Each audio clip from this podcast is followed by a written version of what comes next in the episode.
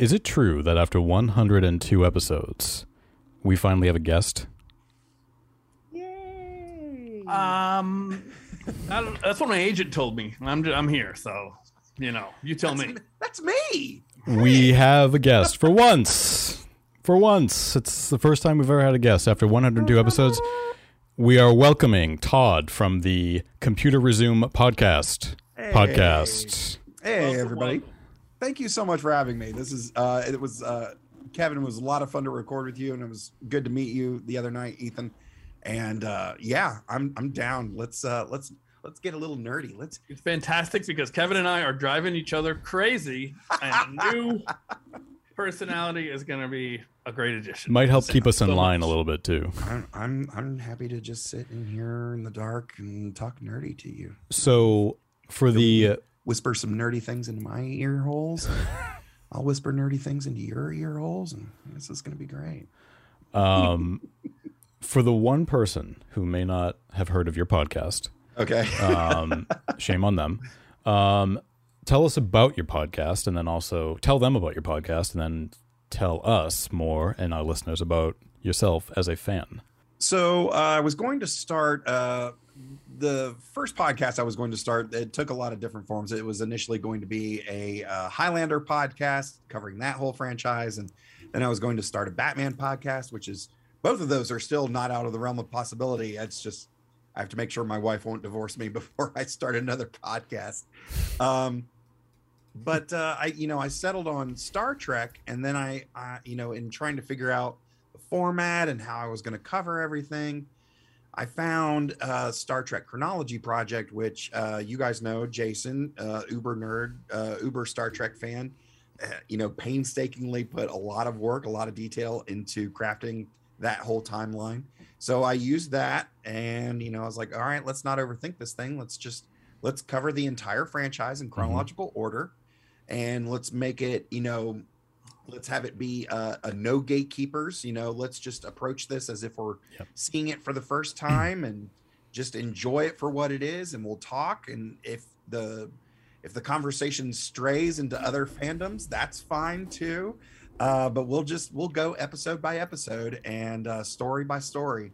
And um, we're also integrating some comic books that uh, tie directly either to an episode or a film we're also integrating a few fan films and documentaries, and then we're also uh, uh, periodically covering what I like to call Star Trek adjacent properties.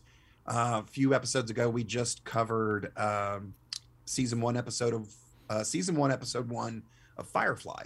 So we're Mhm. going to talk about that. We're going to talk about Star Wars and 2001: A Space Odyssey and Battlestar Galactica, a, a Mhm. whole bunch of things. Um, so yeah, we're gonna we're gonna you know go through this whole thing and see, you know, examining the story, but also looking at the times that it was made. Uh, right now, we're covering Enterprise, the Scott Bakula series. So that you know came right on the heels of 9-11 so the Mhm. country was in a very particular uh, spot at that time uh, and also in terms of television production you know things were being done a different way so we talk a lot about that and Hmm. and uh, you know i'm basically just waiting for covid to be in our rear view before i get back on stage again Yeah. uh, but in the meantime, I'm asking all you know, friends, fellow podcasters, comedians, uh, family members, if they'll still talk to me, uh, to come on and just talk about their favorite episode of Star Trek, um, or experience a brand new episode and Yeah. give their fresh take. So yeah, uh, Computer Resume podcast available now wherever you get your podcasts. That that the honestly the hardest part about it was figuring out a name, was figuring out the title for it. Yeah. And how of- did you come up with that name? well, I initially was going to call it uh, Trexperts, and I was like, oh, Oh. you know, that's clever, um, and taken. and taken. But when I before I figured out that it was taken, the thing that kept tripping me up was spell Trexperts. Do you spell it with an X? Do you spell it with a KS? Uh huh. You And know, are you? I was- And would you consider yourselves to be inglorious? Very, Yeah. maybe, Yeah. maybe.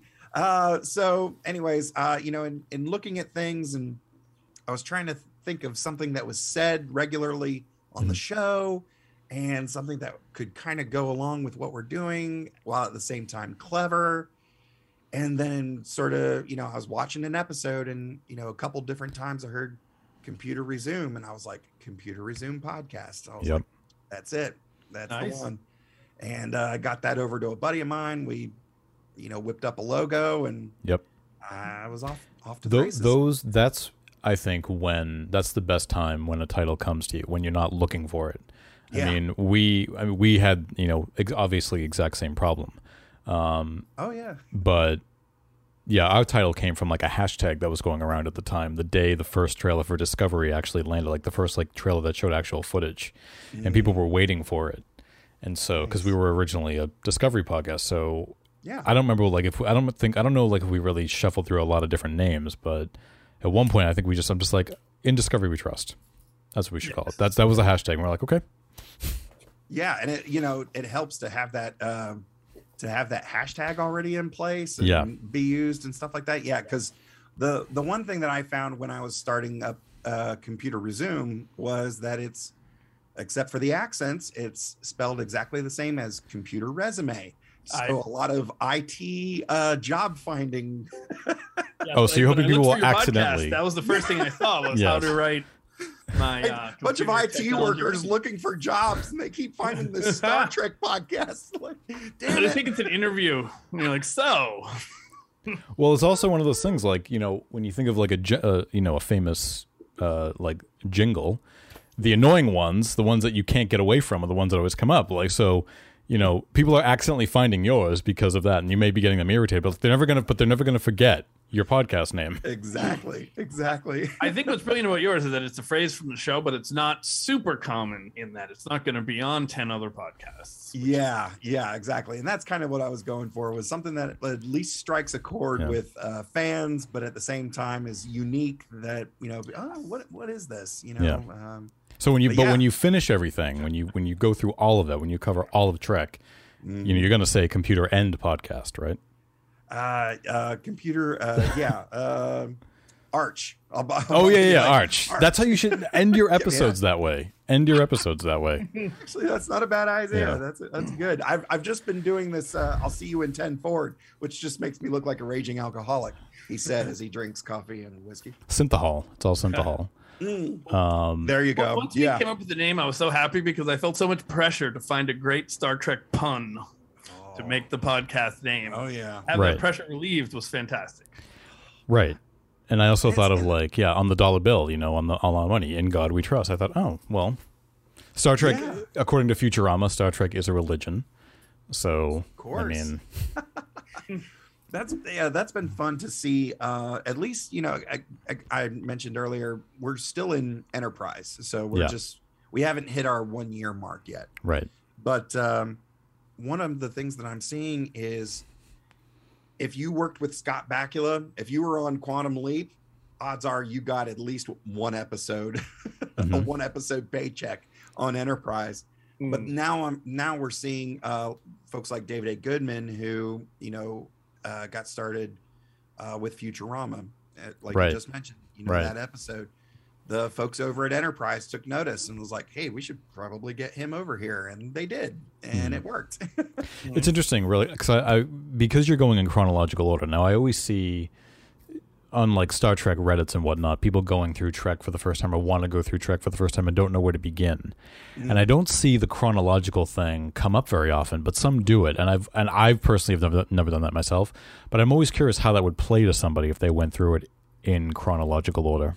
Well, I know. I mean, uh, clearly, every series was started in a different in a different Yeah. era. You know, Yeah. so there's a lot of you know guys my age. You know, they're uh, mid thirty. You know, you know, thirty five to forty range seems like.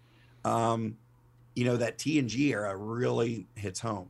Right. You know the next gen Deep Space Nine to Voyager. That's pretty much that. Uh, if you're on the younger end, yeah, you might want to go towards uh, Enterprise a little bit. If you're a little bit older than that, you may want to start with the original series. Right. but the nice thing is, each show, it's kind of the franchise as a whole is kind of like Doctor Who in Yep. that at the beginning of a series, you know, much like Doctor Who, with a new doctor, is a good time to jump on the show. Is a Right. good time to get started because we got a new doctor. Odds are we got a new companion. The TARDIS might get a re- Mhm. redesign, and Yep. it's a brand new adventure. So it's a good place to start. Uh, so yeah, you know, start with a new ship, a new crew, a new captain. You know, that's always a good place to jump on. The the folks that are the folks that want to start from the very beginning usually are the completists and Yeah. you know uh, you know they're the folks at the comic book shop trying to get every issue of the run uh, Oh, yeah, before yeah. they move on to something else which there's nothing wrong with that collect Right. to your heart's content um but just understand like we're like 850 episodes deep you know this thing's been running which don't get me wrong uh doctor who started at about at about the same time but because of the structure of british television shows i don't think there's nearly as much doctor who as there is star trek Yeah. No, no. films i mean you know we we blew past them on films i think Yeah. there was only two or three of those and those were a long time ago and forgotten for the most part um Yeah. but yeah i mean with their se- their series their series initially running like five or six episodes you know it's only until uh the 2005 series when they started doing a dozen episodes or more in a series so Hmm. And uh, the in their films are strangely not really connected to the show. yeah yeah Like they're- the one with Peter Cushing and the Daleks. yeah yeah that's yeah that's not technically canon so yeah uh star trek has a lot more It's been Mhm. around just as long but like It all counts. so yeah speak. yeah all it all, it all Yeah. counts which that's that's the thing is you know for folks who are looking for even if like hour long dramas aren't your thing like we're gonna jump into i assume here in a little bit there's Mhm. some half hour animation that is stellar Yep. and there's films there's newer films there's older films you even have Mhm. the short treks so Yep. if short films are your thing you know if music videos are your thing you know Yep. you like that entertainment in a nice small chunk there you Mhm. know uh short treks short treks is Yep. really well done Yeah. If agreed. 70s very static animation is your thing, you, you have the animated series. yeah yeah if you're a, if you're a old school hanna-barbera fan absolutely jump Mhm. on that 70s uh animated series it's it's got its uh it has its charm but yeah it's a little static Totally. Yeah, the animation is not one of its charms, but right No. no. it does have charms. for, for But- the modern animation fans, I think Lower Decks ticks all the boxes, man. Like, Oh, totally. yeah, Yeah, between the totally. Those animated short cast, and I everything. think, are sort of forgotten. But there were Yeah. some really interesting animated short treks where they had a real Right. Pixar type feel to them. Right. yeah, Yeah. yeah, I hope I hope they do more of that, and it looks like they're gonna continue that vibe with uh, Prodigy, which I'm looking Mhm. forward to Prodigy. It's Yeah. gonna be this is this is gonna be interesting because it seems like, and I, I try to I try to keep all the spoilers and trailers at an arm's length. Um, Right. But it looks like this is going to be the first non Starfleet crew. Yeah. Um, they just happen to stumble across a Starfleet ship. So Yeah. they claim salvage and it's theirs. It look that's what it that's what it looks like. Right. So I'm ex- I'm excited to see uh, what's going to go down with it. I mean, they're bringing about bringing back Mulgrew and Yep. uh, Jason Hmm. Mantzoukas. Jason Mantzoukas is in it, so I'm in. He's hilarious. Yeah, Uh, Yeah. love him and his com- uh, his comedy. So yeah, I'm I'm in from the word go on that. he that. is fantastic. And Yeah. I just found out, actually, this is an interesting note to Kevin, is that he was from um, Swampscott, Massachusetts, right a little up the road. Oh. Oh. Mm. Y'all's neck of- boy y'all- y'all's neck of the woods. Yeah. Yeah. Um, I'm really looking too, forward to Yeah. Prodigy. And what I'm most excited about is the fact that we're going to see Starfleet defined for new Yep. characters. Yep. Which I really want to see, you know, with this current crop of creators with Star Trek. What does Star Trek mean to them? And I think this Right. might be a really good opportunity to really lay that out because um, Janeway is going to have to be completely introducing the philosophies and the ideals of Starfleet to these Yep. characters. Well, we had always talked about how, like, you know, you talk about an entry point for the franchise. Mm. It's one of the reasons why I think the Abrams film was so good because I think the Abrams film serves as a good entry point.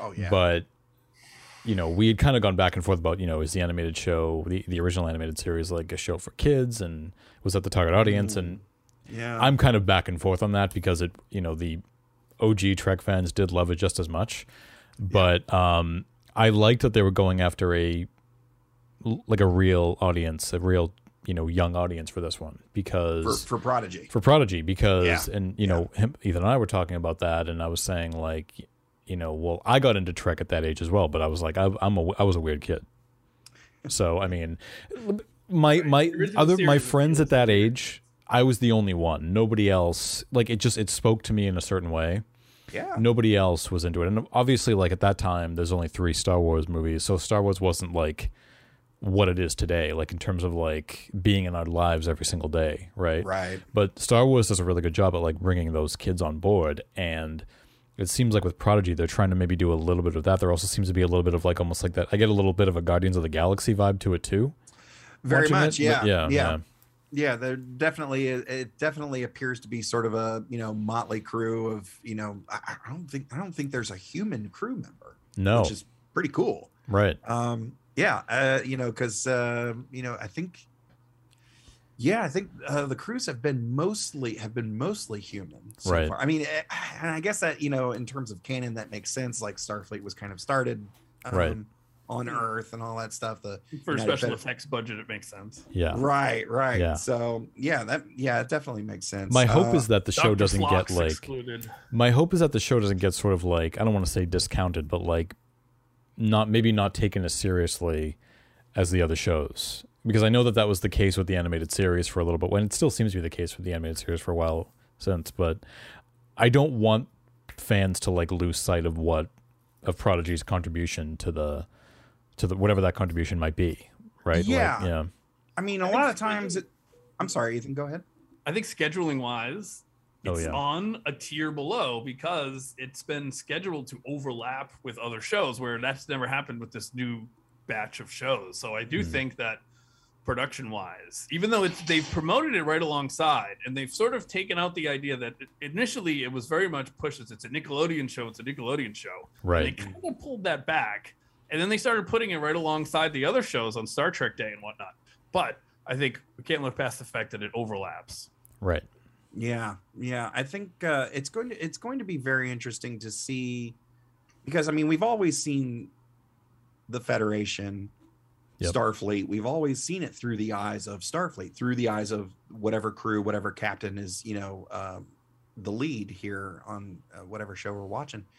So it is going to be really interesting to see. Hey, not everybody's in Starfleet. Not everybody's down for the United Federation of Planets for whatever reason, be it cultural, uh, economic, whatever. Um, it's going to be interesting to see these uh, this motley crew kind of be introduced to all of that. And yeah, we're going to have to sort of redefine the mission statement, you know, for this for these Yeah. for these new characters. And um, I'm I'm glad they got somebody. You know, I, I'm I'm Janeway's Janeway is. uh I, I don't consider her my captain, but I do Mhm. consider her the best captain. And I like that they've brought her on to sort of lead this motley crew because that's that's how we remember Janeway. Of I think yeah. starting starting off with half of her crew being Maquis and wanting to kill her immediately. I think I think that's a stroke of genius to put Yeah. Captain Janeway, and and you know not only is it an established captain, but using Captain Janeway as that person, yeah, um, who Yeah. you know, as we know on Voyager, had very strong beliefs in the ideals of the Federation and Starfleet, and who better to like you know get a motley crew in order. But judging from the scenes of the show that I've seen so far, it sounds like she's going to be one who is there in more of an advisory capacity and isn't sort of like going to tell Yeah. them how to do it. She's more like, you need to figure this out on your own, and I can only advise you so much, but I'm leaving this up to you. Yeah. Mhm. It That- seems like it seems like it's going to be a very coming of age. Yes. Of like, I mean, clearly it's it's clearly geared to kids, and I think you know, and I, and I'll qualify this a little bit, but yeah, Janeway is going to be sort of the mom who's Yes. sort of pushing the baby birds out of the nest of like, Mhm.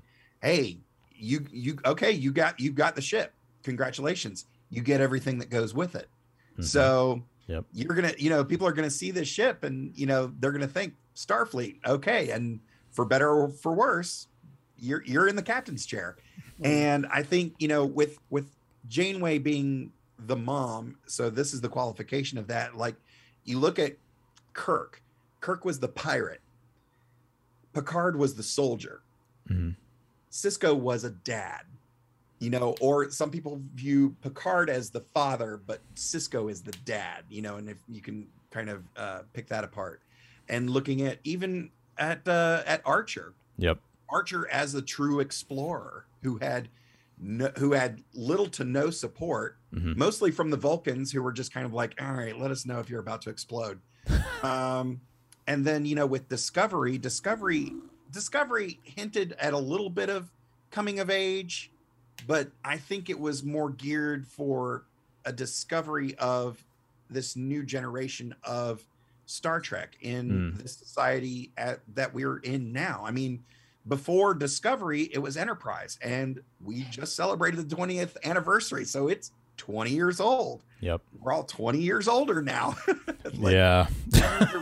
you know that was a that was our chance to sort of rediscover the franchise and what Mhm. it truly means and letting that show and that production reflect that now how successful were they at that is up for debate of course but i think they took We're a clearly lot of- on the record. right but i do think they took a lot of steps in the right direction Yeah. of uh, some story elements certainly in casting and uh, Yep. behind the camera so uh, yeah and here now you know i think there's a realization of there's a realization of like well star star trek fan, fans tend to be a little bit older you know and Yeah. if if this if this narrative and if this hope for our future and this thought process that started with Gene Roddenberry is to continue, we have to find something that will appeal to this new this new generation Mhm. of uh, of viewers and Right. not not there's a lot you know as someone who used to wear a uniform and serve and protect there's not a lot of trust for people who wear uniforms Right. So maybe seeing it through the eyes of a young motley crew of aliens, which let's be honest, as kids, we all kind of feel a little weird, a little out of place. And as we get older, that doesn't necessarily go away. Right.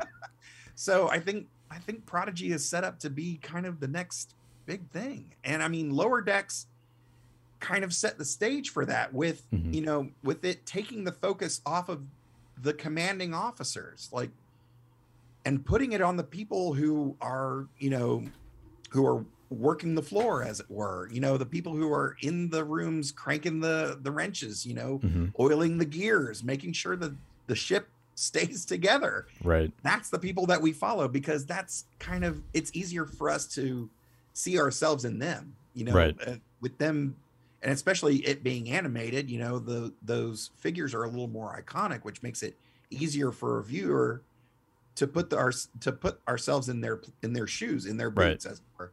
And uh yeah i think prodigy is going to be the next step of that of like yeah you you don't necessarily have to join starfleet you know? You can do good in the galaxy being who you are and but here's this universe and we all live here so let's let's let's explore. All right that's my soapbox. Sorry guys Um, cool. Well, uh, that'll be premiering on Thursday of this week. But before we get there, um, we have to uh, discuss season two of Lower Decks, which wrapped up last week. Now we typically, um, you know, cover all the episodes, and then we have one more episode to discuss how we felt about the season. Um, now, anybody listening may have, I, I think, uh, maybe more selfishly myself, the first half of the season, I was very kind of up and down um, on the show. Um, I think I ended the. I, I will say, like I've I very I have a multitude of thoughts on this season. I think overall, um, I didn't find it to be as good as last season, but I, just maybe like a tiny bit less. But I will say, I think the show this season, just at a high level, but I think more specifically, I think the show made some really great strides this season Mm. and really tried to do some things that they didn't do much of last season. Um, you know, yeah i think that's fair yeah so- absolutely yeah. I, I Totally, yeah. let me throw it over to you. season- Ethan. Yeah, I think the season started. We were getting kind of more of what we got last season, and that Right. was great. And we were happy to be back, and we were enjoying being in the world. And then I think about three episodes in, something very strange happened to me because one of my favorite things about the show is that it was so funny. Yeah. And at about the third episode, I just stopped laughing at the jokes. They really started getting very. They took me out of the story, is what it Oh, was. okay. So they got Yeah. very referential, and it was always something. It, it reminded me of um, sort of a, one of the Family Guy cutaway jokes Yes. where Except they weren't cutting right, away. We're going. We're going to mention something that you that you know and is funny, but at a point, I just kind of thought of them to get on with the story. I was I was invested in the characters. I was Right. invested in the situations that they were setting up, um, and almost as if they were listening to my thoughts. I think within the next two episodes.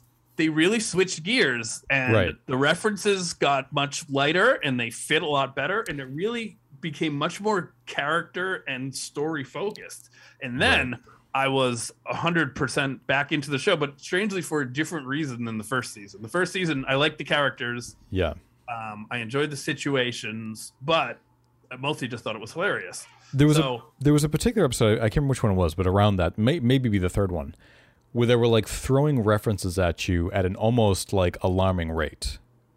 Mm. And That's the one I I was got. like, it, it, it reminded me of like um like a Naked Gun movie or an episode of Police Squad or Airplane, where like where they're throwing so much at you, Right. which is you know funny, but sometimes they're throwing so much at you, you may miss something if you're not paying close attention. And I felt like early on, to echo those sentiments, like a lot of the humor was coming out was like becoming the the backbone of the story. The humor wasn't coming out of the situations that they were in. It was sort of like the spine of the story. Mm. And yeah, like I was getting like the I don't get me wrong, I love a good Easter egg and I love a good like reference. But they were doing it so much that we were beginning to wonder like, okay, is this all the show is now? Is this all it's going to do? I mean, if so, okay, fine, I guess. But like, we were beginning to feel like maybe we just shouldn't take. Maybe we should take it a little less serious now because it's just gonna, this is just seems to be like all it's going to be doing now. yeah because- i think with yeah. uh i think with strange energies is kind of it, it was it was super referential to Yeah. uh, stuff from tos and uh but i think they approached it in a unique way i think that's kind of like hey in case you missed the first season here's what our show is you Right. know we take we take Right. a lot of references from other things and we kind of spin them a little bit. Mhm. we add a lot of jokes uh a la family guy you know very family guy-esque jokes very um uh rick and morty. I mean it's the same it's the same animation house it's uh, you know a lot of the same uh mike uh McMahan is you know from rick and morty. So it that translates very well. But um you know and then they sort of continued that with the collector in that Mhm. second episode uh Kayshon his eyes open Yeah. um and then that's when we get you know we get away from you know that was kind of like okay in case you didn't get it with the you know season two episode one we do a little bit of the same thing a little less Yeah. but uh you know sort of on the same level with season two and then with the you know uh with episode three it's it's the big hey Yeah. everybody it's tom paris and you know just to be like oh and by the way you know some of some old favorites might pop. Right. And we were like, okay, Tom Paris is there. Why though? right Like, what's he doing? Okay, uh, n- nothing wrong with it, but what's he? And we, Ethan and I, I think, kind of expressed a little bit of uh, almost frustration at like early on they didn't seem to want to commit to things. So, in other words, like they throw Boimler on the Titan, but they don't keep him there. They Right. killed Shaxs at the end of last season, but they bring him back. Mariner Like- has a big wake up um, Yeah. And self discovery that, that she actually does want to be in command and she's tired of being a slacker. And then Right. that quickly goes away. Right. So, so I Right. started to, to talk about it a lot as I just have to accept that this is a sitcom and things are kind of going to reset periodically. Right. exactly And so I, I became more comfortable with that. yeah And, and that's when I think the stories started to have more heft. It, it, yeah Yeah. you know and looking at and looking at the character development of these uh of these episodes they are able to do so much in such a tight space Yes. meaning Agreed. with half hour agree. episodes uh a reduced core cast and when i say core i'm talking about you know the the main four as Mhm. opposed to count all the main characters of discovery there's like 12 of them right. um but you know they're they're doing so much with such uh limited real estate that uh, I'm I've been very happy with all the stuff because it, it is a sitcom, and I think that's what a lot of Right. people didn't necessarily get right off the bat is that it is a sitcom. It's The Office in Starfleet in the world of Rick and Morty, and that's that's it in a nutshell. And it's again like my show, trying to structure it for fans new and old. They want to show that there is some consistency, but you know what? Like like political jokes. You Right. know, a lot of folks make fun of uh, making fun of Trump and of course Biden, but it goes backwards. You know, and each generation of comedians makes fun of the current the current Mhm. office, but like the two or three offices prior as well. So right. that progresses as well. So, being that Star Trek jumps all over the franchise with whatever is happening at the moment, they can make references to those old scientists, TOS, and Yes. you know Yep. have things pop up that man that that happened generations ago. Uh, Mhm. you know, but also have people make appearances for no reason, like Tom Paris Right. and Right. but also be very self-referential uh, with it in that he's got a plate. There's a commemorative plate. Right. The Star Trek commemorative plates were very were a very big thing back. Yeah, We the so you time. get talked a about that. guide or Reader's Digest. Yeah, yeah. So it makes it very it makes it very relatable while being self-referential. That- and That Yes, particular and- episode. That was the one you and I went through all those plates. Yeah.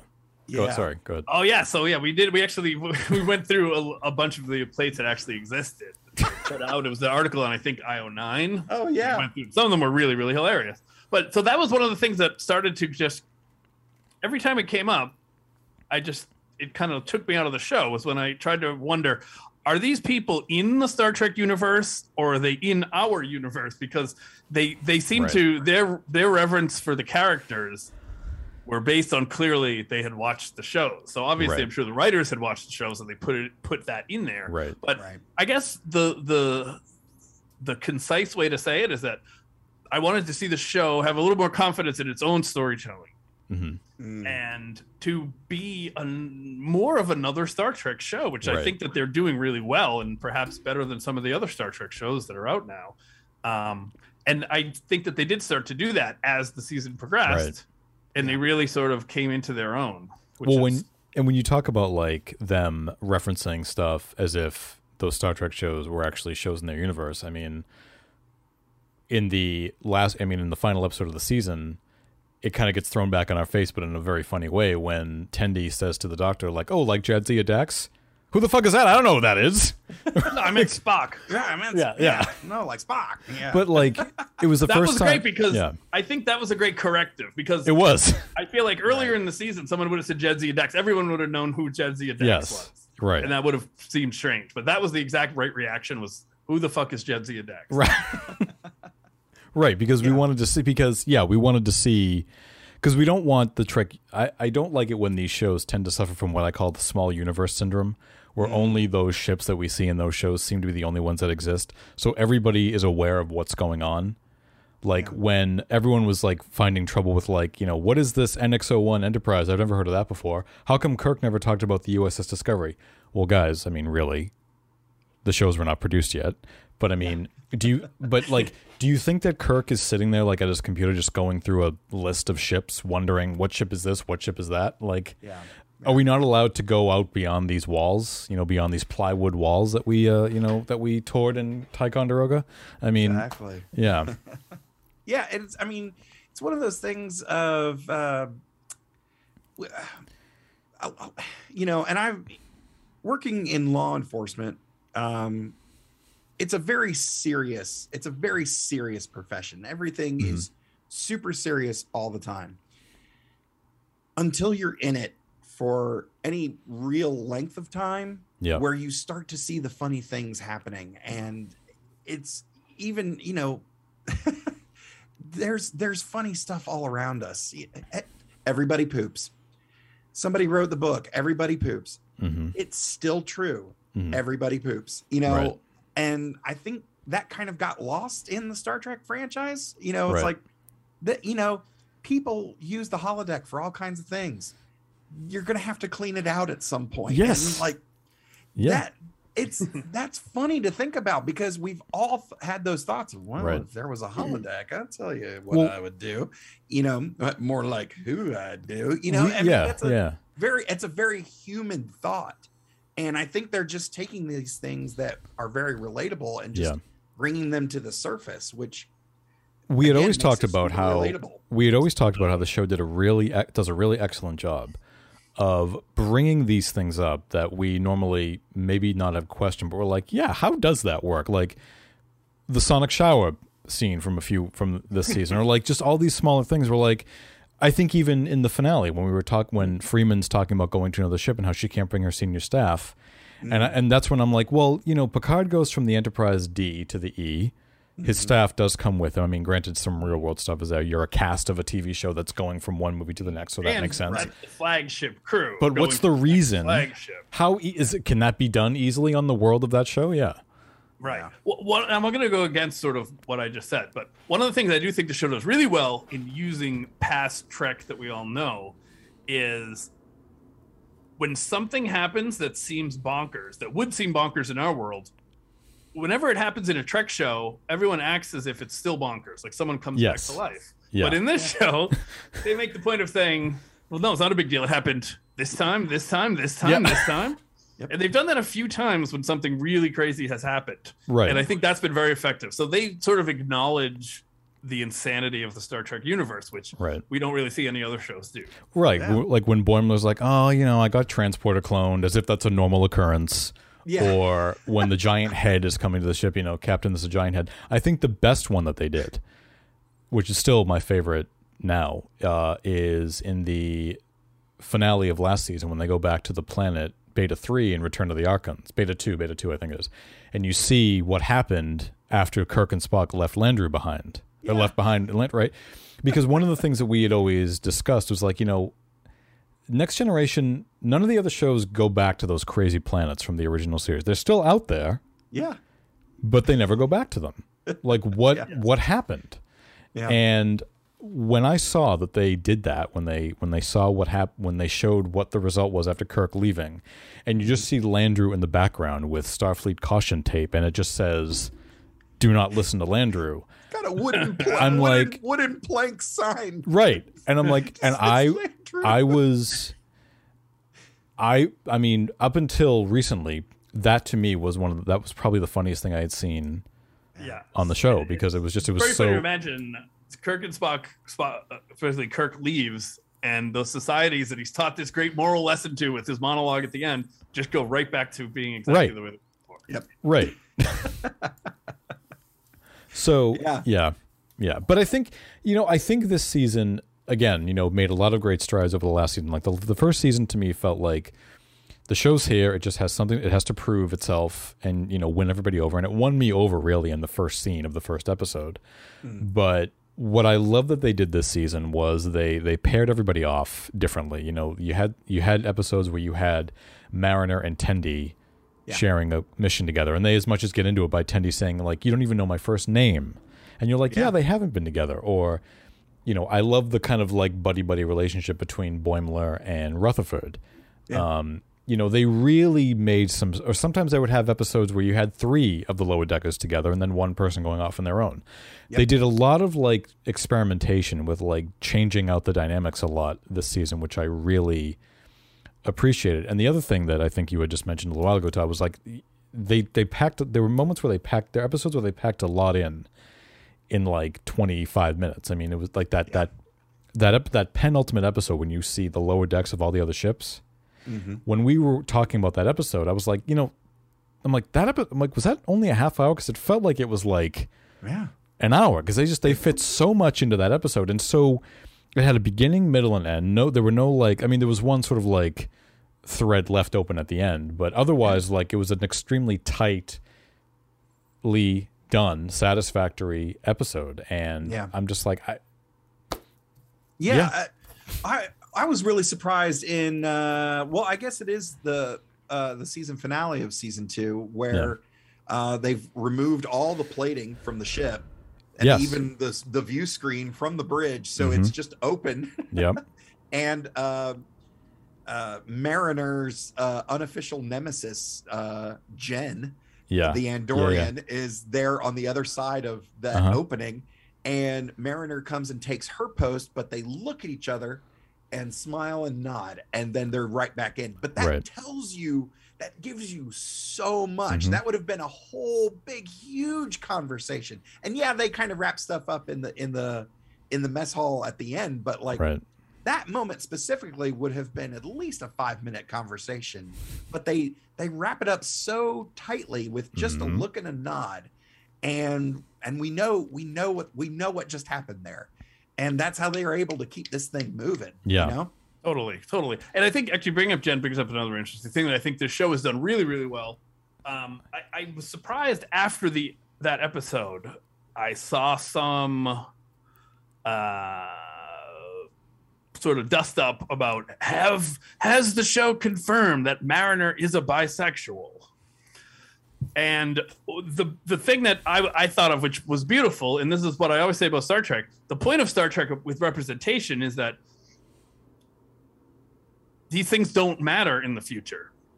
So Mhm. they they if they showed it, that's that's perfect because no one commented on it, no one talked about it, no one made a big deal about it because in the future that is not even on anyone's radar as something worth thinking about. It's the same as Chekov having a Russian on the bridge was the point. Him just being there. They didn't have to talk about the evils of communism. They just had to have him on the bridge. Right. well it, this is this is where i would insert the sound clip uh from that episode of friends where chandler and joey go on a on a date uh on date with two girls and it's a blind date for chandler and joey looks at chandler and goes how's my hair and chandler leans in and just goes i don't care so when people start talking oh, well is it confirmed that uh that she's bisexual da da da da or whatever it is i'm like well uh, I hear what you're saying, and if, if what you're saying is true, I don't care. that is what is what that did is the least of my concerns. I didn't don't M- care. McMahan had a response to that, right? The, the thing you said. Did he? Um, yeah, Ethan McMahan said Oh, something yeah, about that. Yeah, yeah, yeah. Uh, you put me on the spot. I don't remember what it was, but he definitely had a response. Oh no, no! I thought I remember you saying like he said like yeah, but it doesn't like it doesn't matter. Like I think it was that response. Yeah, like it doesn't that matter. was essentially it. yeah. Yeah. Yes, Yeah. which I think is is that's what I like Star Trek to see. I think Star Trek's inclusion is the point. Right. Right. Yeah. Yeah. But Like, like where, we- yeah, I mean, and when you know the uh Culber and Stamets, you know, people Yep. started, you know, what? I'm like, motherfucker, there's It's- there's homosexuals now. It's like, how is this 2017. a big Yeah. shock for you? It's 2017, Roddenberry right? Like, tried yeah, to yeah. have them a big part of um, have characters, uh, homosexual characters, a big part of Next Generation. But then he got ill and didn't have much control. right. But that Uh, was how many forty years ago? Right. Right. Yeah. Yeah. Well, Yeah. um, I just cursed, isn't it? Are, are we? That's fine. no, we already all right, cursed earlier sorry. when we quoted uh, the doctor saying "fuck." We always Oh. do. We always do. Yeah, yeah, that's fine. Yeah. I gotta, I gotta say, those are some of my favorite moments. Yeah.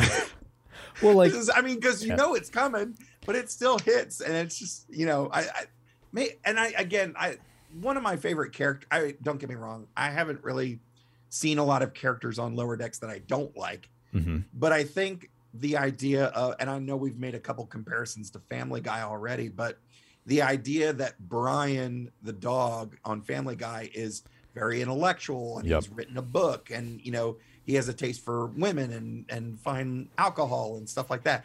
Yep. But he is also a dog. Like if you throw, if you go want to get the stick, like he'll be like, "Oh, please don't," and then you'll throw it, and he'll just, "Oh, row, row, row, row, row." yeah.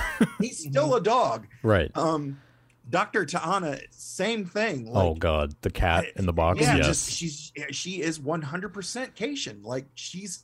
I and I love that need- they I they need the- did that I need that box. So I two, can and it was in it. two episodes in a row about her cat Yeah. tendencies. two in a row.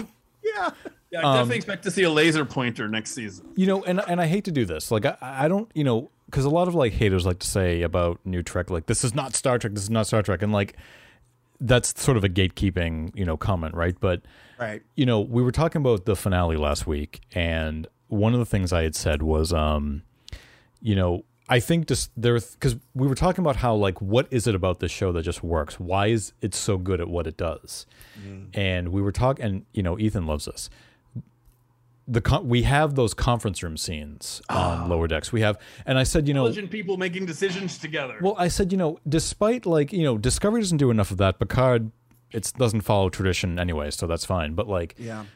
I said, you know, when you do a Star Trek episode, I mean, you can't really say that the Star Trek episodes have a sort of template to follow, but I would like a like a you know, a fine template to follow. But there are sort of like templatized things to do, and they did it in the finale of of uh, Lower Decks. So you know, we have that scene where they're strategizing of what they've got to do. Then you have like that montage of the crew working together to get the ship ready, like you know, as if like when they were preparing for battle in the Wrath of Khan, or when they were getting ready to take Voyager through Borg space and Scorpion. You see the crew getting ready, getting the ship ready, working together for the for the huge task at hand Right. and like those i mean he was calling them tropes and in a way yes they are tropes but we mean that in the But best possible positive they were the best possible way it's it's those things that make it feel like a star trek show to me now i'm not saying the like purpose for Yeah. them. So they're they're doing all this for a selfless reason to help other people in a situation where they really don't have to. Also, so it's just Right. that's hitting a ton of the ideals. right Yeah, whereas most of the episodes I think are focused on the the lower deckers, and Right. you know, there's that feeling of sometimes, you know, especially if you're working a job and you get a you get a directive or an order or whatever it is, you know, from upper management who you may see Mm-hmm. occasionally. That's kind of the vibe they're going for of like, Right. "Oh, okay, I guess we got to collect everybody's trash today and whatever. But this one, yeah, with that, it does kind of harken back to a lot of traditional tropes of Star Trek, but I think it's the those are the best elements of Star Trek. Right. that, like, hey, it, it- it is ideally how we should approach anything. Like, we sit down, the people are in charge. We sit down, right we discuss it thoroughly. We discuss Mhm. our options. We look at what's best for the group. You know, uh, what's best for the the many. The few decide the what's best for the many, Mhm. and then okay, here's our directive. Here's what we got to do. Here's what Right. we're up against. This is what I need everybody to do. Okay, let's get to work. And and, And then everybody pulls together and gets it done. right Yeah, everybody works. Everybody pulls their weight to to get this thing accomplished. To save the planet, save the ship, Right. save the whatever it is. And Right. uh, yeah, that's Mhm. great. Yeah, and that's an element that I felt like has been missing from the other shows. And it but it's one of those things like it wasn't really on the top of my mind. It wasn't until I saw it on Lower Decks and I'm like, yeah, I haven't seen like I feel like like Lower Decks is so good at making me feel like I'm watching a show contemporary to the the the 90s, the next generation's era Okay. of Trek Yeah, yeah, yeah. shows, right? So it's fun and it it the show never ceases to amaze me of its deep understanding of just not just the lore of the of the franchise of the universe, but just how like episodes are laid out, just like how an episode is done. Yeah, Really. and I, and to that, you know, and I and I know we we don't want to spend a whole lot of time on Discovery, but uh, Yeah. you know, to take just a second in defense of Discovery here, Right. I'll I'll take that side. You know, that may be something that comes with doing something with doing a narrative as Right. serialized as Discovery Of course. is. Right. Which the silver lining, the the plus to that is not everything. And I mean, gosh, we could find umpteen uh, different examples of this in our own society and culture in this country. Yeah, yeah, yeah. Of like, hey, we did discuss the issue and we did get to work, but something went wrong, and now we have to work through this Right. hiccup. Yeah. And I think that's where, like, instead of a bunch of big problems, we've got this one giant problem. So now we're going to cover it. We're going to cover this chunk Right. this week, and we're going to work towards this goal. Now we're Right. going to work towards this goal. So that's actually a more realistic approach. Flip side to the coin, you don't get your uh, dilemma wrapped up in 40 minutes and two commercial Right. breaks, or in the case of lower decks, a tight 22. Like, we, well, don't, we don't get that. You know, it's Yeah, okay. it- we, we got to show these things with that limited real estate that lower decks has and Right. move on. And my response to that would be that the show you're describing sounds great, but it's not Discovery. Fair enough. Fair enough. Yeah. well, you know, but that's I one of the maybe I just described season one and two of Discovery. that's one of the that? reasons why we're so excited about Strange New Worlds because like when we hear Akiva mm. Goldsman saying Captain Pike wants consensus, we're gonna have conference room scenes. We're just like, fuck yes. And I- but I think you're right. I think it is it is a symptom of doing a more episodic in a more episodic structure, Yeah. right? Because if you're doing a season long arc, you may not be at the point yet where you need to get consensus in a room yet to figure out because you've only progressed so much on the problem right now, Yeah. right? Like whatever they're going through in an episode of Next Generation is being extrapolated throughout an entire season, Yeah. right? Yeah, so I can, right. yeah, I mean, I can see it that way, yeah. And I'll and I'll even take it back to and I know Kevin, we talked about this at least a little bit on uh, when you were on Computer Resume, but Hmm. um, you know, because Enterprise, again, the Scott Bakula series, because it sort of fell in that, er, you know, right after 9-11, it was kind of at the end of that um, episodic trend, but it was right before the serialized trend. Yeah, really this is like off, right before was Lost. Yeah, yeah, yeah. so that's where you've got season one and two of Enterprise is very episodic. You Mhm. know, they they do make a lot of callbacks, which is great. But it's not until season three and definitely in season four where you're getting Right. a lot of two parters, a lot of three episode arcs back Mhm. to back. Right. So, you know, instead of taking little steps, we're taking one big leap here and there, Right. you know. And uh it got more into that more serialized format, you know, there towards the end. And I right. I kind of wish it had continued because I would have loved to see what season five and six would have looked like. But Yeah, um, you four know, really did come together. four, yeah, four really knocked it out of the park. It's It- interesting. I see it as like the progression from the X Files, mm, in that you've got those standalones, and then you've got Mhm. some that tie into the bigger picture, and it's Right. sort of this. It didn't know what it wanted to be because Right. it was like you said, it was it was that bridge between, Right. but it, it sort of foresaw what was coming, but just and ABC's Lost really kind of changed everything. Oh yeah. Yeah. But we had talked about how like with season one of Lower Decks, I remember saying at one point, I was saying, you know, I feel like we're getting a taste of how Strange New Worlds is going to work, where they're doing episodic. They're doing episodic, but the character arcs are being carried through. That's the, that's what the that's the ongoing thread. It's where the what the characters are going through. But Right. every week is going to be a situation of the week, a planet of the week. So, um, yeah, so yeah, I mean, I'm, I, and I, I've it's just, a I've- it's going to be a throwback. It sounds like, right. which is totally. fine. Um, you know, we'll, you know, the proof's in the pudding. So Well, You can use all kinds of Star Trek. well, and uh, you know, Ethan. But I do think that makes an interesting point because Yeah. if we look at this season of, um, uh, man, that was loud. Okay, hold on. I think that makes an interesting point because if we look at this season of Lower Decks, Mhm.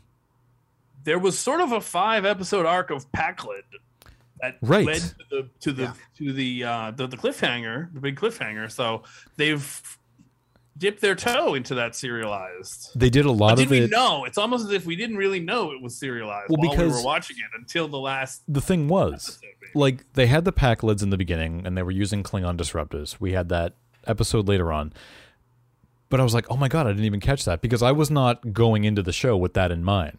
Mm. Because I, I knew the show to be more episodic. So when they began to do, they were sort of doing some light story arcs here and there. I was like, oh, okay, well, okay, yeah, the Klingon disruptors, that makes sense now. But it, there wasn't really something I had thought about. It didn't, my mind was somewhere else on the show at that time. Oh, we're just seeing the Pakleds a lot. The Pakleds are funny inherently. And they're dumb, so maybe they have the wrong hard to disrupt. the funny. They have the wrong Sure. disruptors for a reason because they're dumb. They're using Klingon, not even their own, right? So it kind of, you know, but it, that wasn't something that I didn't. I didn't put any thought into that because I think No. where my mind was at that time was how's Boimler getting back to the Cerritos?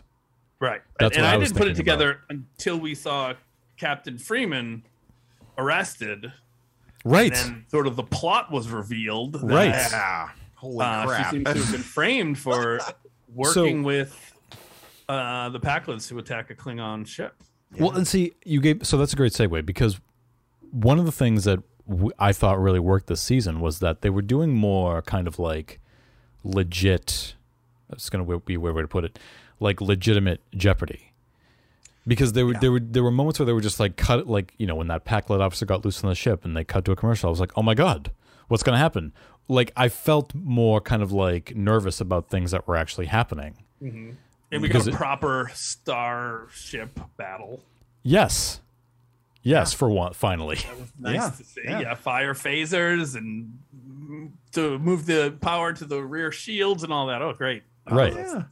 And it- uh, yeah. you know, especially with besides ju- besides the Cerritos and the Pakled ship, you got Klingon, you got the Klingon ship in there and the Vulcans, and like Yeah. it was, it's kind of that was pretty dope. Like had a board had a Borg cube showed up, I'd have just been like, ah, it's everything. Well, Yeah. the, the, the and also Yeah. to mine the humor from it in the Yeah. reaction of the Vulcan captain after Right. the battle.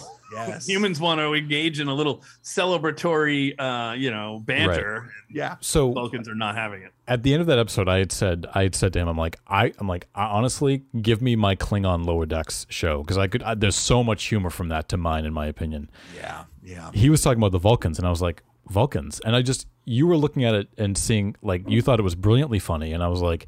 I wasn't even looking at it that way, but I, I didn't really read much into their lines. But when I went back and watched it, I was like, yeah, they are being pretty funny, actually. I It- just, it yeah, wasn't, it was just above, I was just over my head at that time because I wasn't, It was, yeah, it Yeah. was totally satire. It was yeah, yeah. in their They- delivery. And, They are all they are all Toby from The Office. Every single one. is, Michael, I need to talk to you. They're, that's kind of the vibe of that.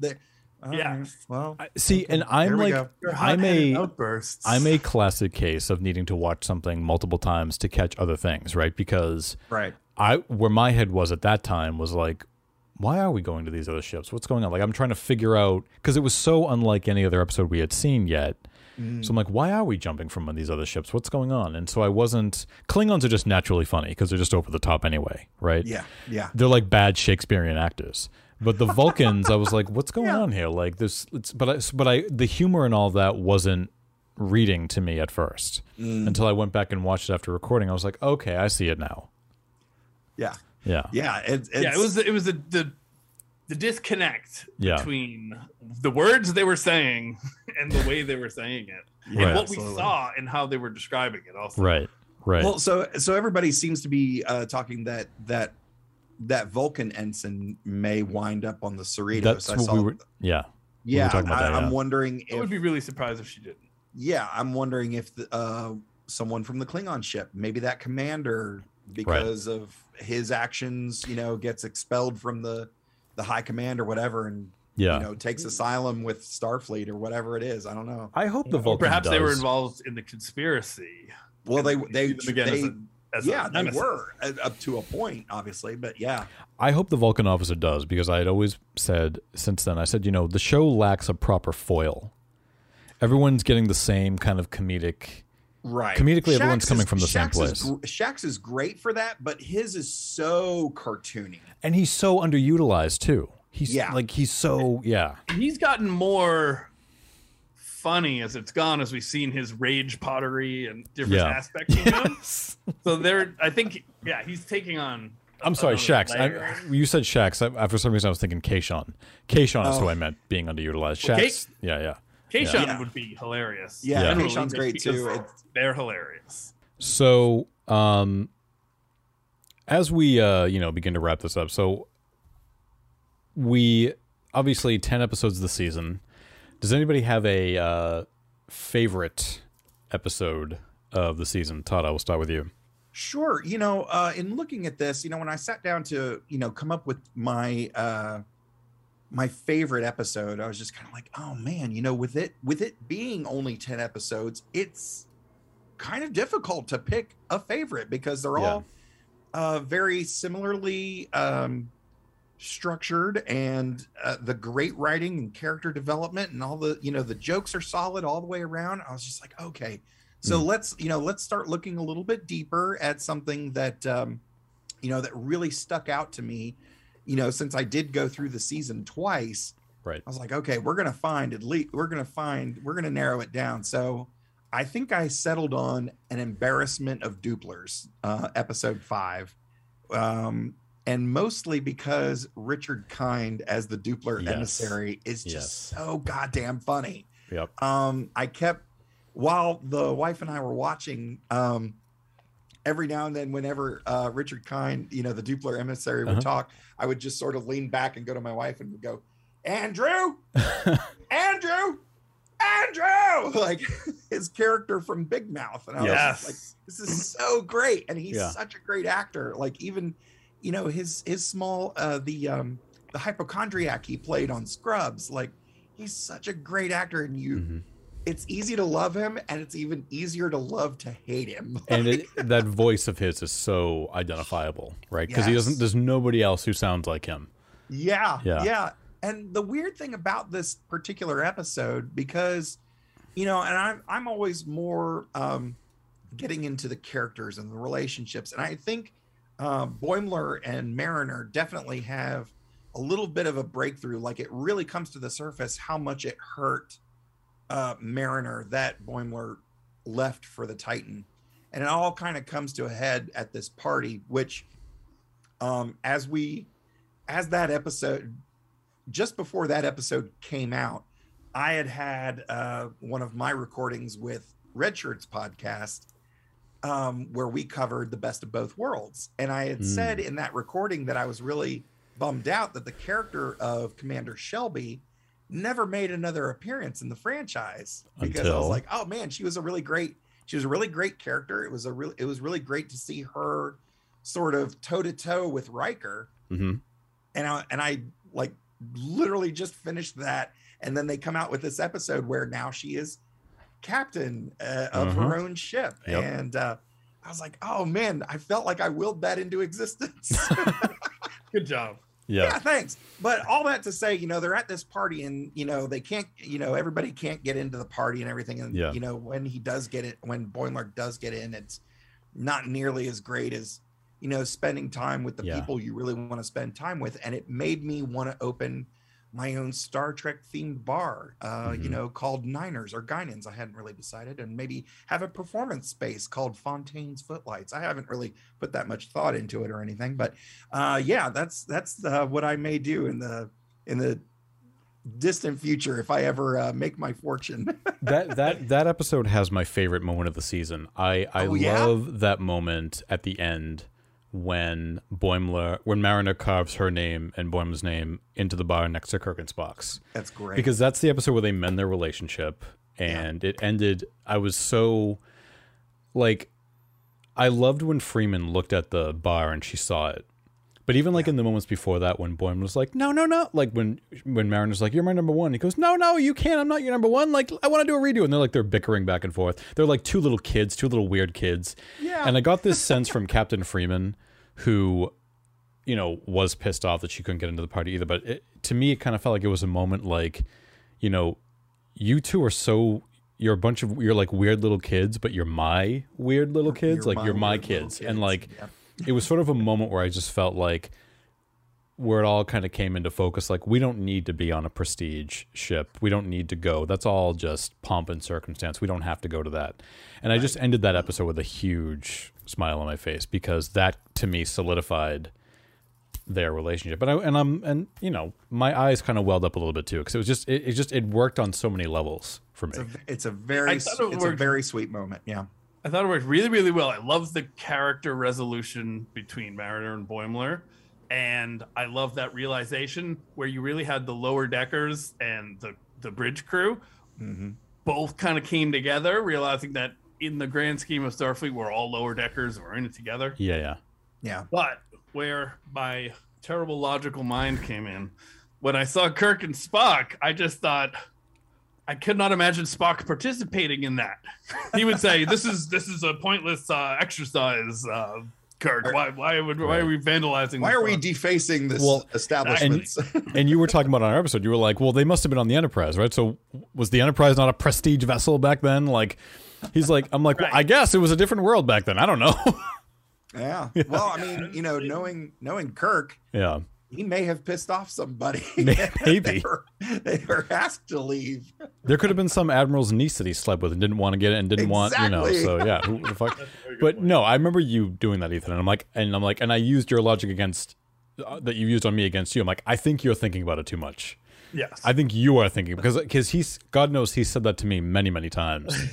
so I was more thrilled that I could use it against him, and I said that moment. I moment. was overthinking. it. that moment to me is just there to simply cement to say to you their relationship is th- is as strong as this too. That's all it's there for. Yeah. It's on par right. with Kirk and they, they, you know, it's in a way on par with Kirk and Spock. Like they're tight like that.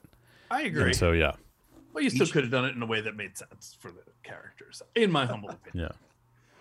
each each one would realign the warp core, you know, Yeah. for for the other. Oh, totally. Absolutely. Uh, what's your favorite? Uh, so my favorite is episode six, the spy humongous. Oh, Nice. Not the spy among us, but the spy humongous. I guess is supposed to be a little play on words. Oh yeah.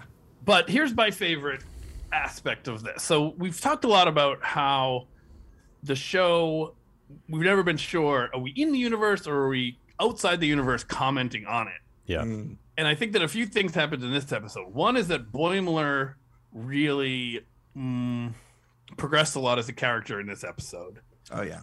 And I think that we sort of got a representation of that.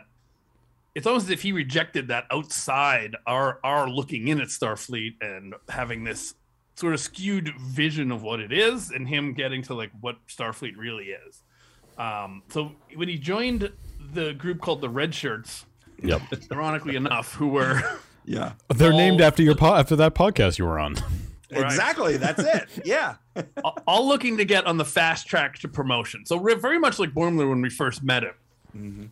The problem is that they had let ambition completely get in the way of what Starfleet is actually about. Right. Yeah. And there's a part of Boimler that still was kind of, you know, had that in mind that that's what he wanted. So he sort of left his friends and went with them.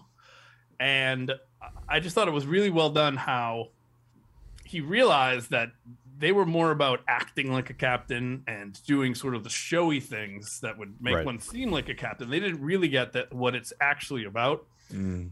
And I, I really love the line when the leader of the red shirt says, "We work in Starfleet; they work for Starfleet," talking about Oof. our lower deckers. Oof. Uh, and then he says, Harsh. "This this isn't a friendship; it's a starship." I love that. star? I loved that. That was. I've, I'm like I can almost hear the writer going like, "Oh, I'm so glad I came up with it. That's so Both good." Both of those lines are so perfect. Yeah. Yeah. Yeah. Never Yeah. uh, a better emphasis on the tiny words. I can see the italics on Ian and four in the first Yes. Yeah. Um, but then when Tendi turns into an insect and starts ravaging the ship, Yeah. Right. it's so great when Boimler asks, "Are we gonna? Are you gonna do anything?" And they and they all start giving these soaring rhetoric speeches to Overlapping inspire speeches. the ship. yeah. And Inspiring the crew. We are the crew. yes, and then it's so funny too because one of them says, uh, "Starfleet manual defines danger as." And being someone, being someone that teaches high school writing, students often want to begin essays with Webster's dictionary defines bravery as. Ugh. Yes. Maybe try something Well, so else. I remember that. So I remember. So I,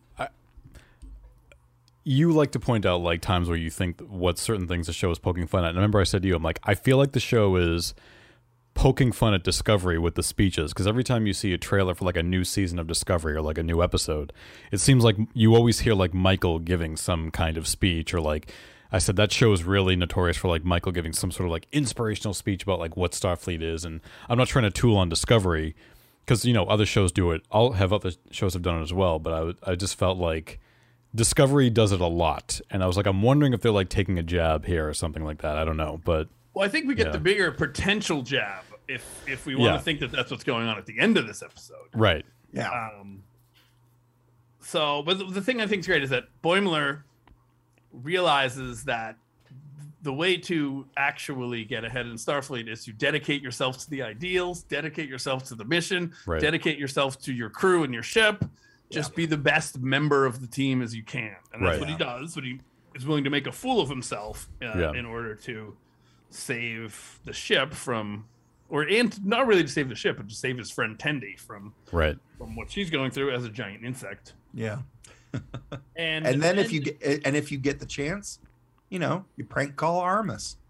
oh, that was fantastic. totally. Yeah, yeah, Uh, yeah. So the fun thing is that so the leader of the red shirts gets the captain's chair, but removed from from actually being a captain, actually buying into it. The chair means nothing. It was given to him as a toss off. You know, Yeah, yeah. they just needed someone literally to sit in it and, and you know watch the phones, so to speak. Yep. but see, Shift change. Get out of my chair. what I love about the episode is that it that episode specifically is that it's very Star Trek in the sense of like a character has to do something, defy the odds, as it was, or rise above to the occasion, and that in itself is what makes them a good Starfleet officer. And like, Yeah. don't isn't there a moment I, I can't remember, but isn't there a moment in the episode in that episode where it's like you know sometimes we have to do like the stuff that nobody else wants to do, but that's just part of being in Starfleet. Like, Yeah. yeah, Yeah, it's uh, they're, they're slime. Yeah, slime. There's yeah, Starfleet.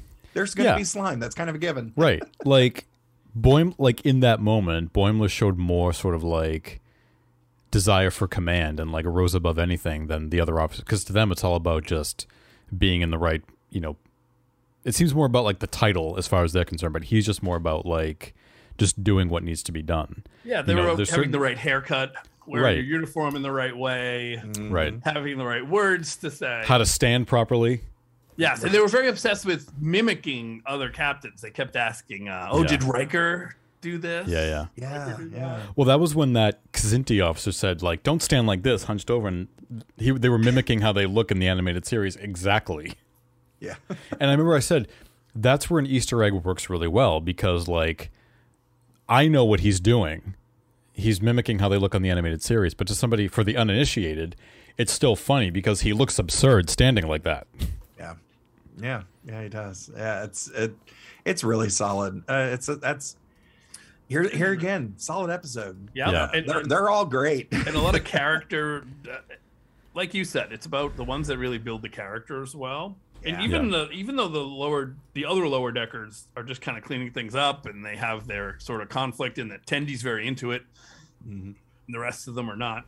Uh, even at the end, I really like when um, Rutherford says, "We should have fed off your enthusiasm and not tried to tamp it down." Yeah. You know, just a nice positive message that in life that's what we all should do. We should try to feed off each other's enthusiasm, not try to, you know, complain and bring down Exactly. the Yeah. bummers.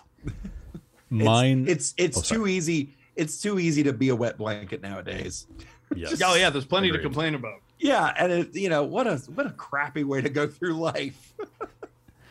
Um, s- mine is um Excretus. I Excretus, which was uh the holodeck, uh the the drill sergeant episode. Yeah, Um, that aside from like it being having an actual dilemma, right? Because I just think even without the actual dilemma, like if we find out those holodeck simulations weren't rigged, it still I think would have been a funny episode. But that added an extra layer to it, and I think brought it sort of brought came back to the theme of the Cerritos crew doing something above and beyond what they normally do. But that episode just purely from a from a comical standpoint, that episode actually had the like the biggest laugh out loud moment for me, like to the point where I actually had to pause the episode because I was laughing so hard. I can't tell you how much joy I got out of watching Boimler go through that Borg simulation and just keep going through it over and over and over again. because I again. I loved the logic. Because you know the the idea is that he just has to get out of there and he does it flawlessly, but he doesn't know why he's only getting a seventy nine, so he keeps going back in trying different things. yeah, And I love that there's like a moment. He clearly has a moment off screen that we don't see where like he somehow determines like, well, surely if I take more Borg babies with me, that means my score is going to get higher, right? yeah. But I love that we see it and then we go away from it for a little while. And then when we get toward the end of the episode when they realize everything is being rigged and they find out Boimler is actually still they're like, "Oh, let's do him again." And they're like, "No, you can't. I've already, you know, everybody's done." And they find out Boimler is still inside the simulation and they contact him in the simulation. And it smash cuts to him. He's got like a bunch of Borg babies tied to him. He's got a Yeah. bunch of Borg drones tied up behind him, who are just kind of. And I love that the drones are just kind of like they're almost like passively annoyed at it, but they don't even try getting out of it or anything. Yeah, yeah. And somehow he managed to get a Starfleet ship to come to get him as well. yeah, which is very impressive. Like he, yeah, like he, yeah, he got the ship to come. They they remote detonated it. Like he, but when they smash cut to him standing there, like responding to Tendi to uh, Mariner's call, and he's got all those babies tied to him. I, I just like I nearly spit my drink out. I was laughing so hard because it was so like this is these are the lengths he was going to go to, and he had a hundred percent score. But I'm like, these are the this is this is what he's going because like he has no idea. Simulation, no less. What's Yeah. that? He got 100% in a rigged simulation. Right. And he said, and I pointed out he's striving for perfection, just like a Borg drone. But even to the point where he said, "I taught the Borg, I, I taught the Borg Queen empathy, and I even beat her at chess," which is also one of my favorite lines. But um, no, I and you know, and that episode kind of comes off the hot off the heels of the of um, where he joins the Red Shirts, and I felt like right around this time was when he was beginning to kind of figure out because I because the issue I was I was fearful I was going to have this season was when we take him off of the uh, Titan, where does he go? Because that was his dream posting. So Yeah. what do we do with him now? Um, but it seemed like at this point he had sort of had a new kind of north star to shoot for, and it was just you know just being. It's not about where you are. It's not about what ship you're on. It's not about who's your captain. It's just about being the best Starfleet officer that you can be, no matter what your responsibilities are at that moment. Exactly. And he wasn't ready when he went. And now, as we've seen his And he- character grow, He wasn't. Yeah. Yeah. much more ready for leadership. I I think my only note on that though, when he went to the Titan, I I, I was sort of, and maybe he'll get paid off later. I don't know, but I was sort of hoping that he would have come to that realization on his own mm-hmm. that he wasn't ready, rather than him just being swiftly removed because he was cloned, and then Riker's like, okay, bye, right? Like I just, I was like, I don't know, like I kind of wish he had realized that on his own that he wasn't that he wasn't ready for this, but I mean, Yeah, Yeah. I mean, well, and uh, you know, in looking at um what's the one with uh, Jeffrey Combs, where Jeffrey Combs comes in. Um, oh, where pleasant fount where pleasant fountains lie. yes, Yes. Uh, you know, it's interesting in that, um, you know, Mariner makes it. Well, you're not ready. My gut reaction is like, who are you to say? But you know, Right. like. You don't get to make that call. You're Right. not my ranking. You're not my superior officer but uh you know but I, I think it shows that she truly does care and Right. she and she has been around the bend you know like she's she's been on a lot of ships she's been on a lot of planets a lot of missions and all Right. that stuff so like She's been she was assigned to DS9. yeah that wealth Apparently. of knowledge is Yeah. you know comes in handy and she knows she just knows and yeah she's not the commanding officer but Yeah. like she cares How do you She feel? cares How do you guys feel knowing that in seasons four, five, six, and seven of DS9, Mariner is there somewhere? because she was Oh, there yeah. during Worf's time, and Worf leaves at the end of season seven. So, in the last four seasons of the show, Mariner is on that station someplace. somewhere yeah she's doing Right? something Great. I hope they find a background actress to sort of. Oh no, like leave it to me. I'll just work my magic in Photoshop. I'll put Tawny Newsome somewhere in the background out of focus and say, "There she is." oh my god I will do yes that. Yes. Oh. Yeah. Um, Please tag me in all of those. 'cause Yes. that's going to be awesome. I will do. I will do all of that. that would be Um, as good as Captain Rex being in Return of the Jedi. favorite Nice. lines of the season, line or lines. Well, mine, mine kind of goes.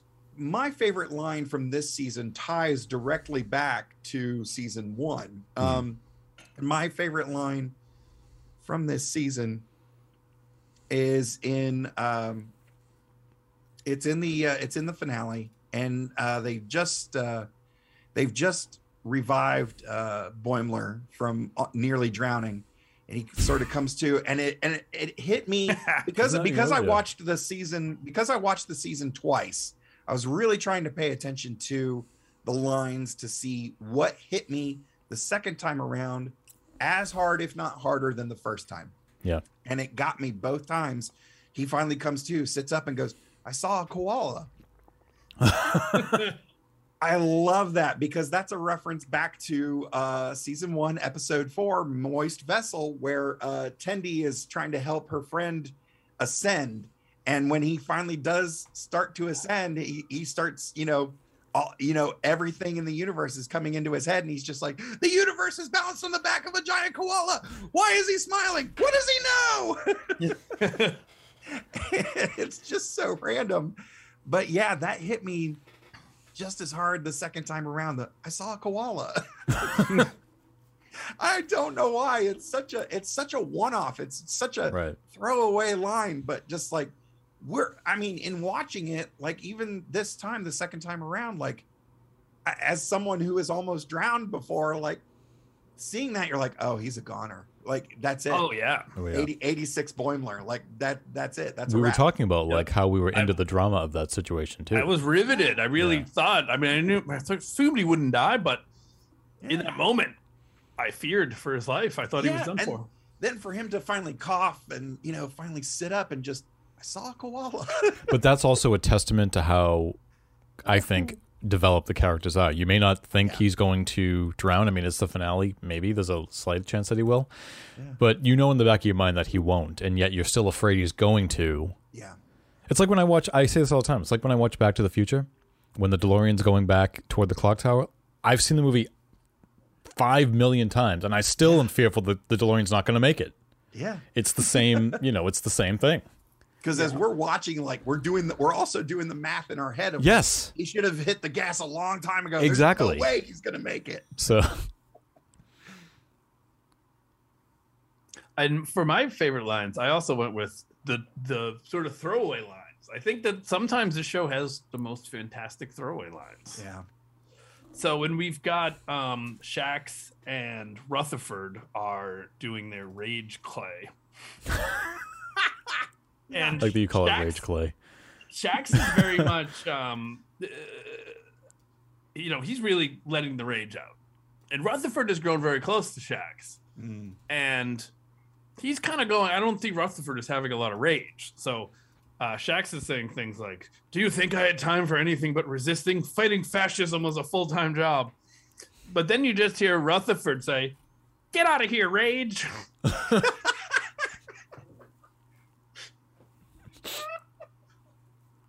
he's just going along, but he's being himself. I think so. Uh, oh, sorry. I love. And then and then one other of my favorite throwaway, throwaway lines after the um the training uh, the rigged trainings Yeah. Mm. when they're finding out how that it was rigged and Mariner finds out that one hers was not rigged because they just she didn't have time to rig it and Mariner says horses love me shut up Horses because she was thrown from a horse I really thought you were going to say the Klingons. I bro- I broke my back picking up a peanut. I forgot about that one I Yeah. that one I really thought you were going to add that one because you you had strong feelings about that when we recorded that episode. I did I forgot about that Because it's because it's said in a Klingon way. I broke my back picking up a peanut. Like it's said in that very kind of like warrior way. Right. Oh, and I'm sort of impressed that they have the honesty to admit that it was picking up a peanut, not engaged in battle. yeah. Right. Oh, Um, well, that is one of mine, but I have multiple. Um, so that one, um, from where pleasant fount- pleasant fountains lie when the AI is being buried. I have rights. Or um, uh, Rutherford has a great one in that episode. Um, so that's also the subplot. That's when the engineering, the chief engineer, he's on that ship with his family, and they want him to have sex, Yeah. and they can't Yeah. find him. They can't find Phillips, and Rutherford says, "Where's Phillips? Did his kingdom come?" yeah. Um, Yeah. and then of course my other one we talked about earlier, uh, like Jadzia Dax. No, who the fuck is that? I don't know who that is. Because again, it was very much like exactly what we needed. Because we at, up to that point, the crew gets every reference made, Yep. and the Doctor has no idea who Jadzia, Who Dax, Jadzia is. Dax is, Right, And I love she follows it up with, no, I meant like Spock, because we can all accept that she would know Spock. right, right, right. And I, maybe I would add an honorable mention. Same episode when Captain Freeman says uh, when the crew's all mad at her because they may because they find out she may go to another ship, and she's confused by it all. And she says, "Did someone buy a mood altering plant on the station or something?" Which is clearly a TOS Easter egg. So yeah, Oh yeah. yeah, yeah. so, any predictions for next season? Oh, hopes. Man, I, I so the two things I'm most hopeful for uh, in terms of plots that were uh, started, if not started in the finale, were led up to um, throughout the season. I'm super curious as to the story behind Rutherford's implant. Yes. I'm Yeah, yeah. really, really curious about that. And I, I, here's the thing. I hope it pays off in a big way, but if it pays off in a silly way, I'm kind of okay with that too. Like, Because it, it was so it. it was so out of left field too, right? Like it was there was nothing. Yeah, yeah, yeah. Yeah. It really reminded me of um Georgiou's um visions on season three Three. of Yeah. Discovery when she Yeah. started having these flashes to the mirror universe where they're giving us just enough to be intrigued for something to come. Yeah. Right. And uh honestly, I'm I'm interested to see if there's any further romantic development amongst the four. Because I mean, we've gotten some hints about, you know, clearly Shaxs and T'Ana like probably get it on on the regular, but um, Yeah, yeah. you know, I think in the episode where um Tendi helps her crewmate ascend, like they actually exchange a kiss there at the end before he ascends, and it was it was a really sweet moment. I was like, and plus Tendi's just adorable. I just Right. want to dunk her in my coffee. She's just so cute. I love her to death. So I'm I'm excited to see, you know, who who gets with who because I mean there's clearly there's clearly the relationships run deep Yeah. and you know we we care so much about them and we just want them to be happy so yeah. um yeah i'm excited for any sort of romantic development between anyone really Thanks. Um, yeah, I mean, I'll go with yeah. Rutherford's thing obviously is a big um, aspect. I hope that they. I mean, I don't think they're going to leave us out in the dark, but yeah, to your point, like hoping it pays off in a um, again, maybe not necessarily big way, but the show is doing a lot of ex- has been doing a lot more serious stuff, and the humor is coming out of the situation, like Yeah. more like serious drama and you know stakes and whatnot. So I'm hoping that's more of a kind of serious, more intriguing thread that they pick up on. Um, hopefully, you know, I want to see what happens with this Vulcan, with this Vulcan from the episode. I'm hoping that she does join the lower deckers and becomes a sort of foil. I think it would be cool if they begin to expand the lower deckers, you know, cast a little bit. Yeah. Um, because you know, like I said, they're doing a lot of pairing off and trying new things out. I think now would be a cool time to introduce somebody new into the fray and see what you can do there, particularly being a Vulcan, because I think a Vulcan would be great, a great foil for the for the type of humor. And then also, um, you know, what's the deal with this? Are we going to get a new captain? I had said I think it would be great if they bring in Captain Jellicoe again, just because. But Oh, yeah I want them to bring in a The, captain the who eternal fill-in. right like he's just yeah he's just the fill-in for whenever a captain but like I, whoever this new captain is i want it to be somebody who um changes the dynamics of very much like and i say captain jellicoe like captain jellicoe like the same way he changed everything around on the enterprise. Oh yeah. So i want there to be a captain who can maybe do something similar like obviously still keep it humorous but um the sort of the new captain who everybody's now behaving uh, you know differently because the captain obviously is the one that sets the tone. So well yeah. you know i in i've made several references to the office but Yeah. here again it's kind of like when michael scott left you know? Right. Who's gonna who's gonna take the chair? Like it's gonna it's gonna shift the tone a little bit. Right. so uh i hope it's i hope it's i hope it's good. Is I it- yeah, like, they know is what it- doing. is it a mean, new character or is it somebody from right. from the lore established canon right? yeah. Do we want yeah. do we want a captain harry kim? I i still think harry kim oh, I s- oh that's such a great idea No, we'll Oh. see. I think Harry Kim should still be an ensign as a joke, and he should still be. But I, that would be so mean Harry for Kim. Garrett Wang, I you know. But yeah, so That's great. Or like he gets promoted specifically to take the Cerritos. yeah, yeah, it's a field commission. It's, It's it's just, only an act. Yeah, it's a demoted field commission. It's not even a full. It's not even a full promotion. I mean, I'd be fine with either one. Like if it's if it's a somebody from lore, fine. But if it's somebody new, that's also fine. Yeah. But um, I just my bigger concern is like somebody who changes the sort of dynamic and the mood of the Yeah. crew, and they're like they don't know how to operate. Like, because I remember there was that moment when in the first season when Freeman wants everybody to work faster. Right. So, like, is there something like that where, like, a new captain comes and does stupid things like that? Right. Mm, Yeah. Yeah. Um, Yeah. I think what I'm most looking forward to, well, my hope really is, I really hope that the Captain, sort of actually jumping off of what you said, I hope the Captain Freeman situation is not resolved super quickly. Yeah. I sort of want it to play out a little bit. I don't want it to be as quick as Boimler's return from uh, the Titan. Mm. Yeah. Um,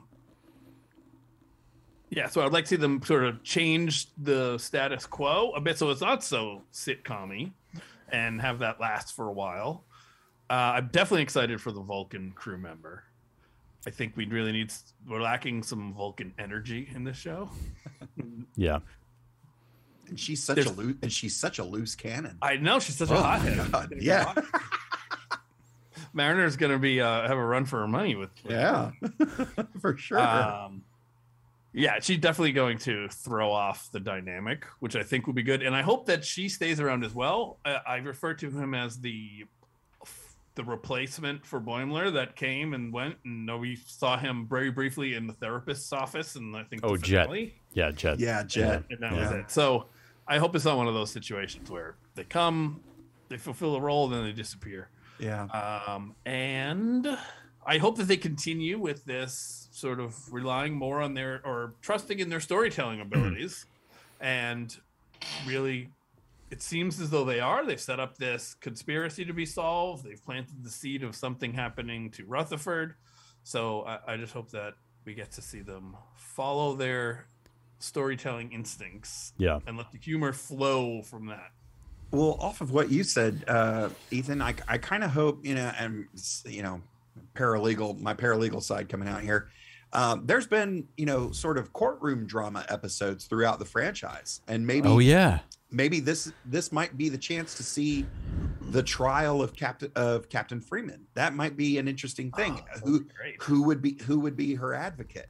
Um, you know, uh, you Maddox. who- maybe. Yeah yeah, Yeah. Uh, you know who's who's gonna who's gonna be opposing counsel? Like will we get some more cameos from some other star trek alum as the um as the panel you know as the panel uh, you know hearing the case Patrick Stewart to show up. Yeah. sure. Yeah absolutely. Oh that'd be so cool. Uh, but yeah i think i think that would be awesome. I, I would definitely be down for that That would be great. That would be really great. Yeah. For sure. Lots to look forward to for next season. yeah oh boy But I like that the season ended on a more dramatic on a dramatic note as opposed to last season where like I mean last season was a cliffhanger but like it wasn't like a It's It wasn't what a are they Get cliffhanger. into next? yeah, like it wasn't a cliffhanger, right? It was just you knew they were going to get picked up it was going to get picked up on in the next episode, but uh this one's ending like on a very unexpectedly dramatic note. So, um big really keeping turn. the high stakes going that we started to get it toward the end of the season, where now yeah, and I mean, I was Captain afraid Freeman's freedom is on the line. I was afraid that what was going to happen is like last season. I was hoping they weren't going to reserve the finales for like the big cameos because I mean, obviously, when Riker came in last season it was a big moment, right? Right, But I didn't want that to be sort of like a recurring element of the finales, right? And I like that they didn't go that way. They sort of went in a more. I mean, they just took it more. They went in a more original route, which was Yeah. uh, which I which I found very refreshing. So, um, and I yeah, and I, mean, yeah. having those cameos is having those cameos is great, but it's it's kind of fan service, and I, I feel I They feel mean that something. after yeah after this after this second season, which is as strong if not stronger than the first. I I look forward to those cameos, but I don't think these shows rest on them having cameos at No. all. Um, so you know, yeah, bring them on if you want to. I'm I'm invested in what you're doing. It seemed Yeah. like it seemed like the Riker cameo was almost like a, hey, thanks for getting behind what we're doing here. we know Yeah. it's different, but you guys have hung on for ten episodes. Here's Riker. Also, take me Yeah, back. Whereas Tom Paris is more of a joke in in itself. I Right. felt. His Right. was its own joke. Take me back to. Well, I will say one thing for next season. Take me back to Cetacean Ops yes. because I love those two horny whale, the two horny whales. Yeah. I fantastic, fantastic. Oh, nothing like saving the day and going for a skinny dip. Right. Come on, get your ass. And I really here. love how they, the trying to keep up with the gossip of the ship, and one of the whales says to the other one, "Come on, keep up." yeah. But like the fact is that like, they took it so far. Like You could have just had two whales and that was fine, but there were whales who had uniforms on. They had they had Yes. LCARS consoles in the tank, like they were actual officers of the ship. Yeah. And they were not adapted uniforms, hardly. It was just Right. mostly it was in a torso part. Yeah, Yeah, absolutely. Oh yeah. my I, God, I want to was so see them. I hope they come back more regularly because they were they were great. great. Yeah. They were really really great. So I got throwback to the Xindi watership. that's that's what I thought of. I thought of the aquatic Xindis actually. Yeah, from uh, from Enterprise. Yeah, for sure. Yeah. Yeah. Yeah, cool. Well, uh, I think we can call it. So, um, Yeah, that's it. Uh, so Todd, thank you for joining us. This was fantastic. Being our first guest. Gentlemen, Yes. this has been uh absolute delight. Uh you guys are uh you guys are knocking it out of the park. I'm just happy you brought me along for this uh for this episode. This was so much fun. Thank you. Thank you. Absolutely. Thank you, so much. And uh, fun to have you. Thanks for coming out. and to our listeners, you can reach out to us at Star Trek We Trust on Twitter and on Instagram at In Star Trek We Trust podcast. But until then, we'll be back next week, I guess, with the premiere episode of Star Trek Prodigy. A new series on our hand in our midst. In our midst. Yes. So It's gonna be exciting. I saw a koala. all right. Thanks everybody. Peace out. Oh, thanks. Did I miss Captain Freeman Day? Haven't stopped yet, so good nice nice job.